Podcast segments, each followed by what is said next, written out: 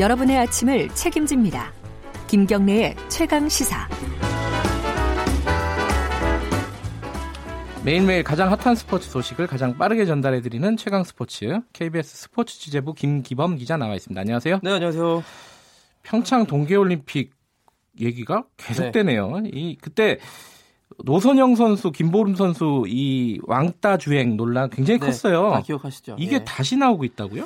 그 1년 전 얘기 잠깐 다시 말씀드리면 예. 팀 추월 경기였잖아요. 예. 세 명이 한 조였는데 이 노선영 선수가 뒤에 혼자 뒤쳐져가지고 골이 내가지고 네. 나머지 두 명이 왕따를 놓는 듯한 모습 포착돼가지고 굉장히 큰 후폭풍이 일었고 네. 당시 그 두 명의 당사자였던 김보름 그리고 노선영 선수 갈등이 첨예하게 일어서 김보름 선수가 노선영을 왕따시켰다 이런 논란이 거세게 일면서 청와대 청원까지 이 있었지 않습니까? 예. 노선영 선수가 어쨌든 뒤에 있었던 그러니까 그렇죠. 예. 그리고 들어와서도 이제 그 나머지 두 명 선수들은 그 서로 대화하면서 예, 얘기하는 예, 노선영 예, 선수가 기억이 나네요. 따로 예. 이렇게 고개를 푹 숙이고 있어서 예. 그런 모습이 있어서 큰 논란이 있었는데요. 예.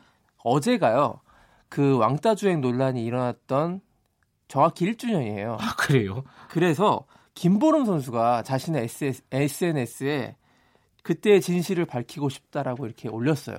음. 김보름 선수가 이제 또 포문을 연 것이죠. 예. 그 당시에 이제 왕따를 하지 않았고 자신은 노소영 선수를 오히려 노소영 선수한테 자기가 오랜 기간 몇 년 동안 괴롭힘을 당했다. 노소영이 선배거든요, 김보름보다. 아, 그렇군요. 그렇게 주장을 했고 그 이에 대한 노선영 선수의 대답을 듣고 싶다 이렇게 SNS에 공개적으로 올린 것입니다. 어제 저녁에요. 저녁에 나온 뉴스인데. 그래요.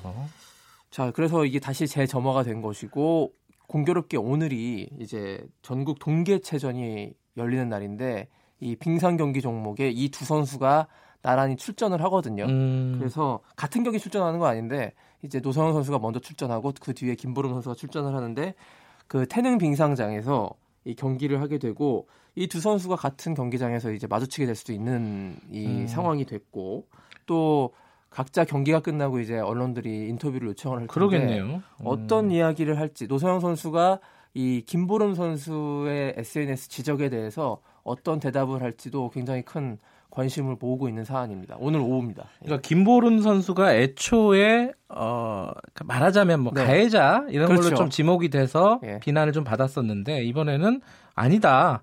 오히려 자기가 피해자다라는 네. 시기네요. 여기에 근데 처음이 아니고요. 예. 그 당시 1년 전에는 이제 가해자로 지목받아가지고 굉장히 큰 비판을 많이 받아 비난을 많이 받았었는데 네. 5월에 문체부 감사가 있었는데요. 문체부 감사 결과 왕따 주행 논란은 사실이 아니라는 예. 결론이 일단 나왔습니다. 예. 그때까지는 침묵하고 있다가 작년 연말쯤에 예. 지난달 그 정확히 말하면 저- 지난달이죠.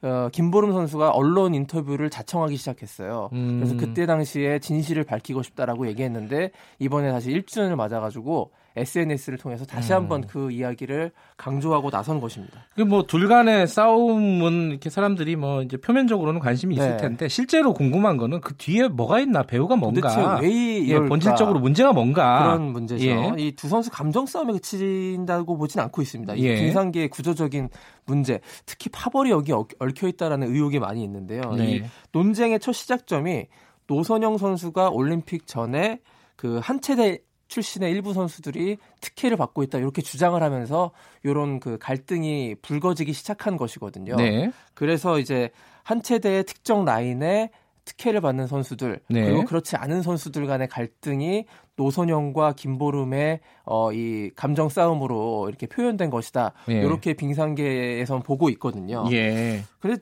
재밌는 건 이제 노선영 선수도 사실 한체대 소속이에요. 아 그래요? 예. 그런데 이제 한체대에서도 어떻게 음. 좀더 이제 특혜를 받는 선수들이 있고 일부 그렇지 않은 선수들이 있는데 사실 젊은 빙상인 연대가 지금 그 심석희 조재범 코, 그 폭행 문제에 대해서 문제 제기한 그 단체도 이런 그 빙상계의 어떤 그 어, 특혜 문제를 지속적으로 네. 제기하고 있지 않습니까? 이런 거의 일환으로 지금 노선영 김보름 선수의 이 싸움이랄까요? 이런 일들이 벌어지고 있는데 예. 어디까지가 진실인지는 정확히 조사를 해봐야 될 만한 일 사안이고요.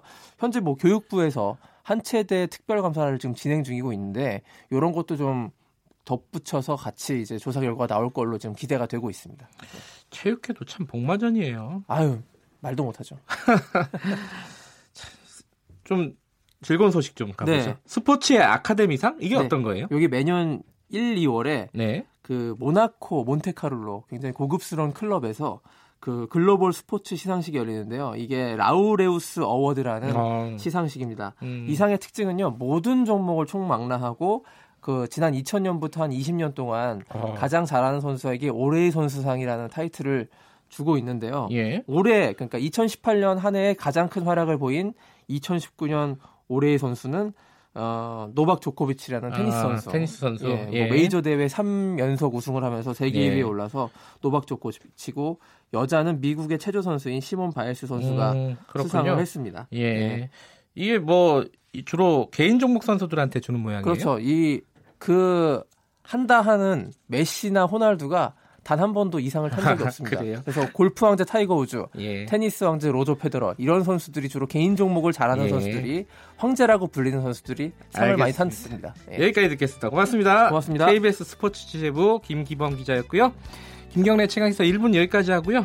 어, 뉴스 듣고 잠시 후에 돌아오겠습니다.